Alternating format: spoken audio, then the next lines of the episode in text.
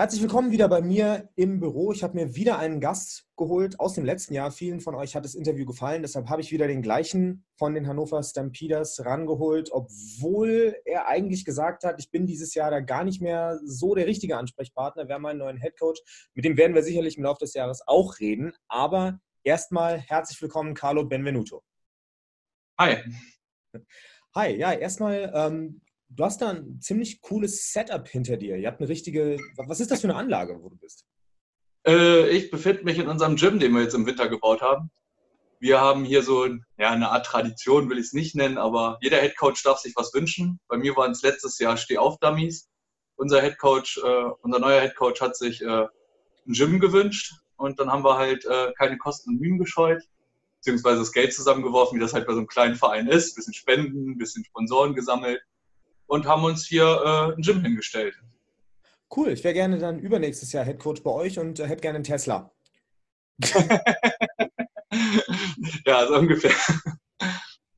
Ja, nicht schlecht. Also ihr habt wirklich aufgebaut. Dann ähm, erstmal reden wir doch mal über den neuen Headcoach. Du hast auch vorher gesagt, du redest nicht gerne über andere Leute. Deshalb frage ich dich einfach nach deiner persönlichen Meinung. Du bist ja immerhin im Coaching-Staff der Hannover Stampeders. Ähm, ihr habt euch einen amerikanischen Headcoach geholt. Das ist in der fünften Liga schon was Besonderes. Wie kam es zu der Entscheidung? Ja, wie kam es zu der Entscheidung? Ähm, eigentlich sind wir mit der Prämisse in die Saison gegangen. Ich wollte ein bisschen zurücktreten, um halt, weil Headcoach, Spieler, ich habe zwar viel an meine Ko Coordinators abgegeben das letzte Jahr, aber es ist einfach doch echt sehr viel Arbeit gleichzeitig und dann auch noch Spielen. Also das Trainieren plus das andere. Also ich habe das Privatleben sehr gelitten wollte das ein bisschen besser unter einen Hut bringen, wollte dann eben abtreten, mein Offense Coordinator wollte übernehmen. Und ja, wir haben einfach eine E-Mail gekriegt von äh, Joshua Fitzgerald, unserem neuen Head Coach, dass er sich vorstellen könnte, bei uns äh, Coach zu werden. Und äh, so kannte ich den Weg noch nicht. Normalerweise sucht man andersrum. Ja.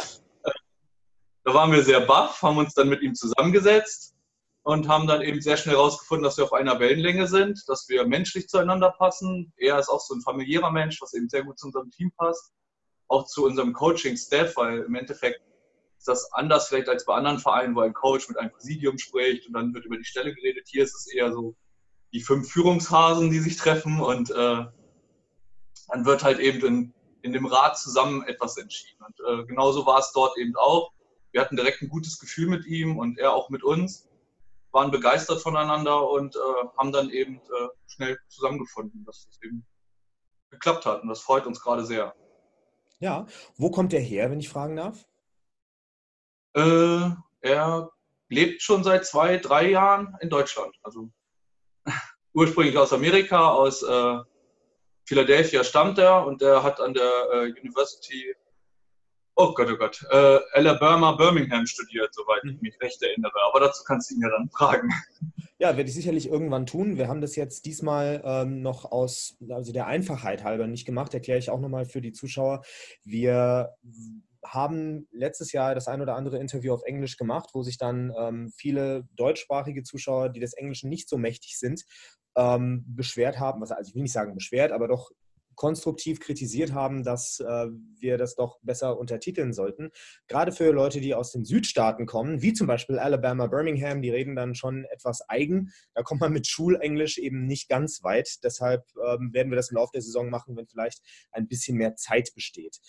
Aber reden wir erst nochmal über die letzte Saison. Da sah es ja am Anfang so aus, als würdet ihr so ein kleines bisschen unter die Räder kommen.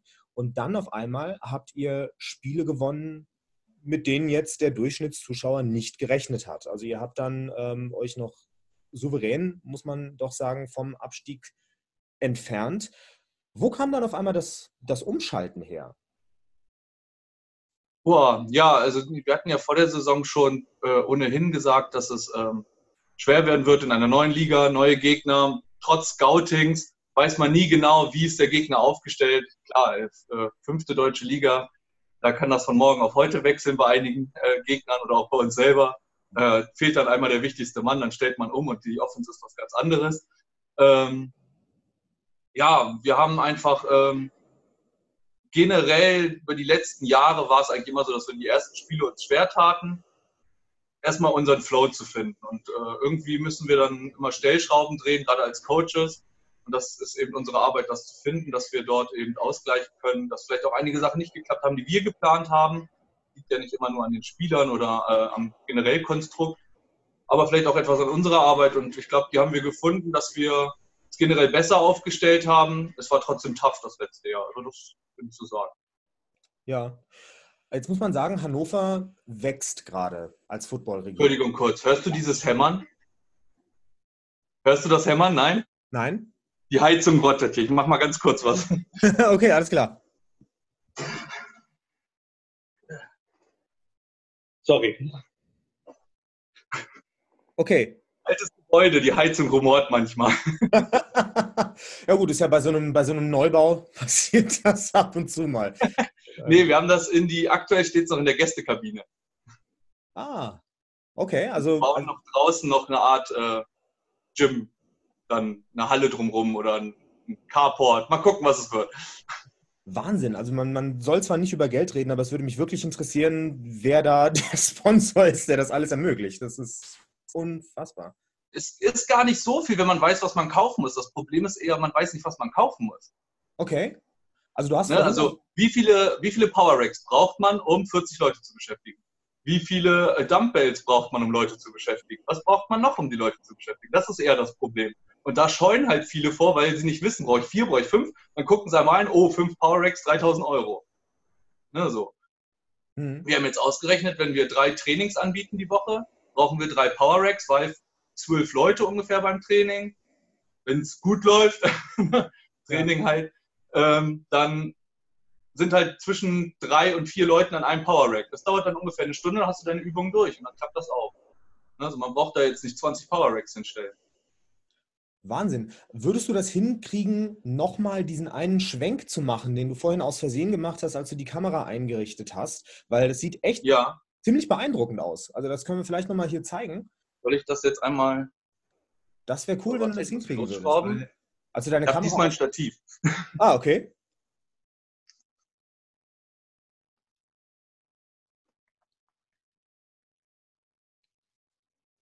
Klingt das so? Ja, das war, das war super. Also das sieht, denke ich mal, für ein Fünftliga-Team verdammt beeindruckend aus. Und ich denke, dass auch einige Teams in höheren Ligen jetzt gerade vor Neid so ein kleines bisschen grün werden. Ähm, generell, das wollte ich vorhin schon sagen, ist die Region Hannover footballerisch ja sehr am Kommen. Die Hannover Grizzlies haben die Oberliga gewonnen, also zumindest ihre Gruppe gewonnen, sind dann ähm, im Finale gegen die äh, Baltic Hurricanes 2 gescheitert. Und jetzt baut ihr so auf. Bekommt ihr davon was mit, jetzt zum Beispiel an neuen, neuen Spielern, dass da in Hannover das wirklich boomt jetzt gerade oder wirkt das nur so? Ich glaube, den größten Boom kriegen halt eben die Grizzlies durch ihre zentrale Lage ab. Das ist äh, Innenstadt Hannover. Ich glaube, von überall kurz, kurzweilig zu erreichen. Das ist einfach eine optimale Lage für ein Team. Also da haben selbst die Sparten und wir schwerer, die ein bisschen abgelegener sind, äh, damit zu punkten.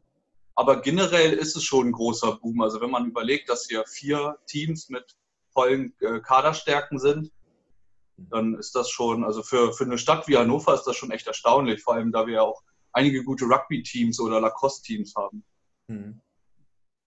Und auf jeden Fall, so wie das aussieht, ein smarter Umgang mit Ressourcen, weil bei euch sind es die finanziellen Ressourcen, die ihr sehr gut einsetzt anscheinend. Also ihr macht euch sehr viele Gedanken, das merkt man. Die Grizzlies sehr intelligent gecoacht, das sagt eigentlich auch jeder, der gegen sie gespielt hat, dass es ähm, also teilweise von Woche zu Woche ein anderes Team ist, dass sie sich also sehr gut auf Gegner auch einstellen können. Also durchaus was, wo man sagen kann, Hannover lohnt sich durchaus mal hinzugucken in den nächsten fünf, sechs Jahren footballerisch, ne?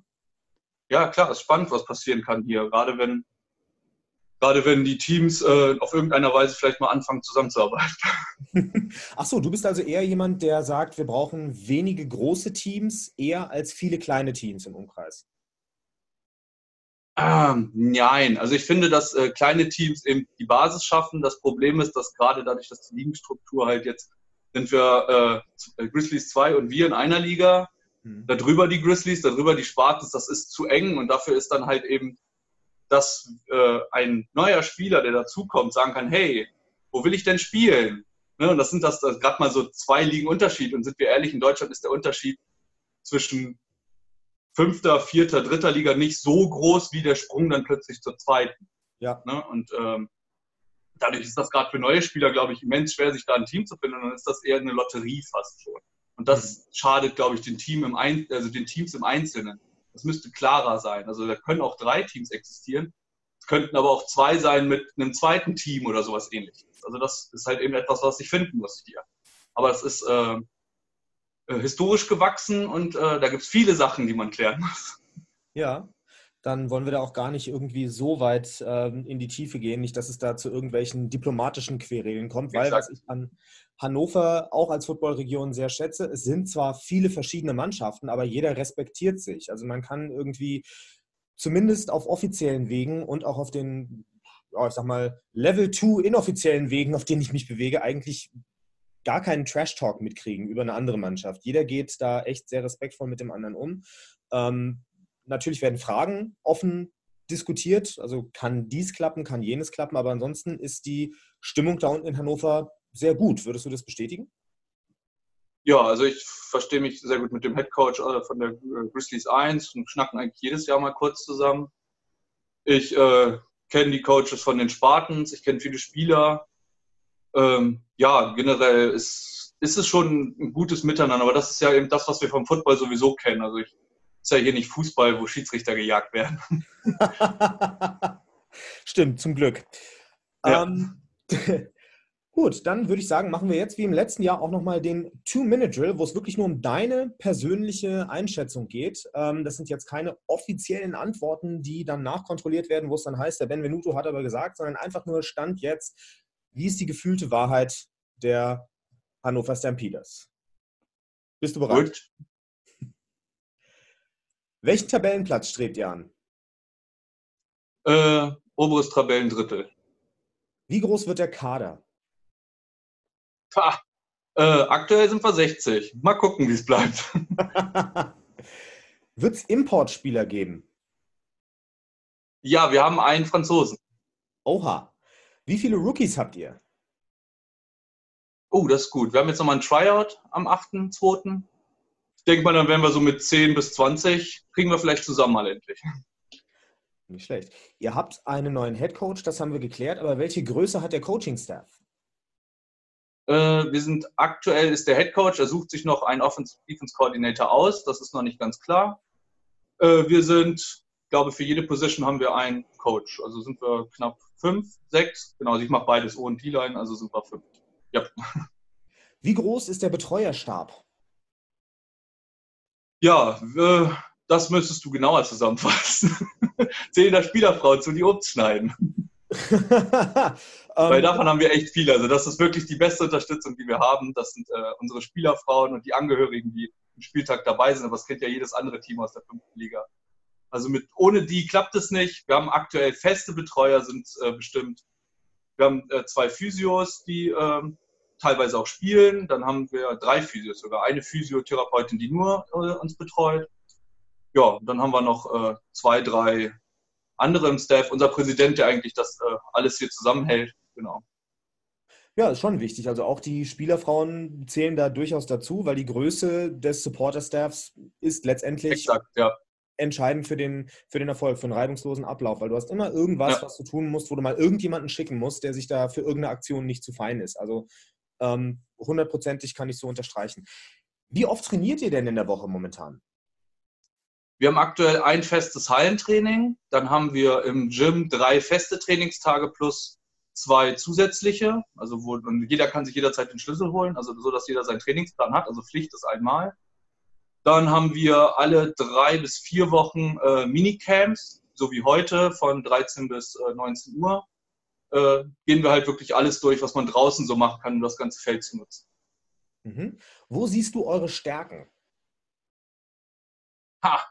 Ja, da alles gerade ein bisschen umgekrempelt wird, sehe ich aktuell die Stärke darin, dass wir viele erfahrene Spieler haben, die sich schnell an die neuen Positionen adaptieren und die Jungen heranführen können. Und ich glaube, dass das gerade echt schwer zu sagen ist, ob es die Offense ist, ob es die Defense ist, ob es ein Special Team ist. Also das wird gerade noch alles in der Mache und ich glaube, nach dem Trainingslager kann man da mehr sagen. Interessant. Wie viele Wechsler von anderen Mannschaften habt ihr? Ui. Ja, äh, wie gesagt, aus Frankreich ein. Dann, äh, ich glaube, mit, zurzeit sind es zwei oder drei. Genau kann ich das gerade nicht sagen, weil manchmal sieht man Gesichter, manchmal sieht man sie nicht. Ich bin nur die, der O-Line-Coach aktuell, mhm. dadurch sieht man dann seine, seine 10, 12 Leute und äh, den Rest der Receiver habe ich, glaube ich, einmal im Jahr gesehen. Die, die, man sieht die ja auch nicht, wenn die irgendwie hinter einem Besenstiel stehen oder so. ja, also, nee, aber klar, also die sind dann in einer anderen Unit, die sind dann woanders beim, beim 7 on 7 und ich mache was mit der O- und T-Line. Dann sehe ich halt oft häufig nicht die Leute. Ich weiß gar nicht mehr, ob noch zwei, drei andere dabei waren, die bei uns getestet haben. Äh, schauen wir mal. Ja. Wie gesagt, da ist meistens das Trainingslager das Entscheidende. Da sieht man, ob die Leute durchgehalten haben. Das stimmt, das stimmt. Ähm, letztes Jahr war der Schlusssport der Liga ja sehr spannend. Wen siehst du außer euch als Favorit für 2020? Ui, dadurch, dass wir äh, noch gar nicht, ich glaube, Soltau kennen wir nicht, Grizzlies wissen wir auch nicht, dadurch, dass da die Coaches sich ein bisschen verändert haben. Ähm, ja, klar, wieder der hohe Norden kann auf jeden Fall was machen. Obwohl die ja in einer anderen Division sein werden, höchstwahrscheinlich. Genau, und äh, ich würde mal sagen, wir wollen da mitmischen. Okay. Kann man, denke ich, so stehen lassen. Carlo Benvenuto, ja. vielen Dank. Viel Erfolg und viel Spaß nachher in eurem Minicamp. Und ich bin mal wirklich gespannt, wie das bei euch aussieht im Laufe des Jahres. Und äh, schöne Grüße an Coach Fitzgerald auf jeden Fall. Mache ich. Dankeschön. Mach's gut. Ciao.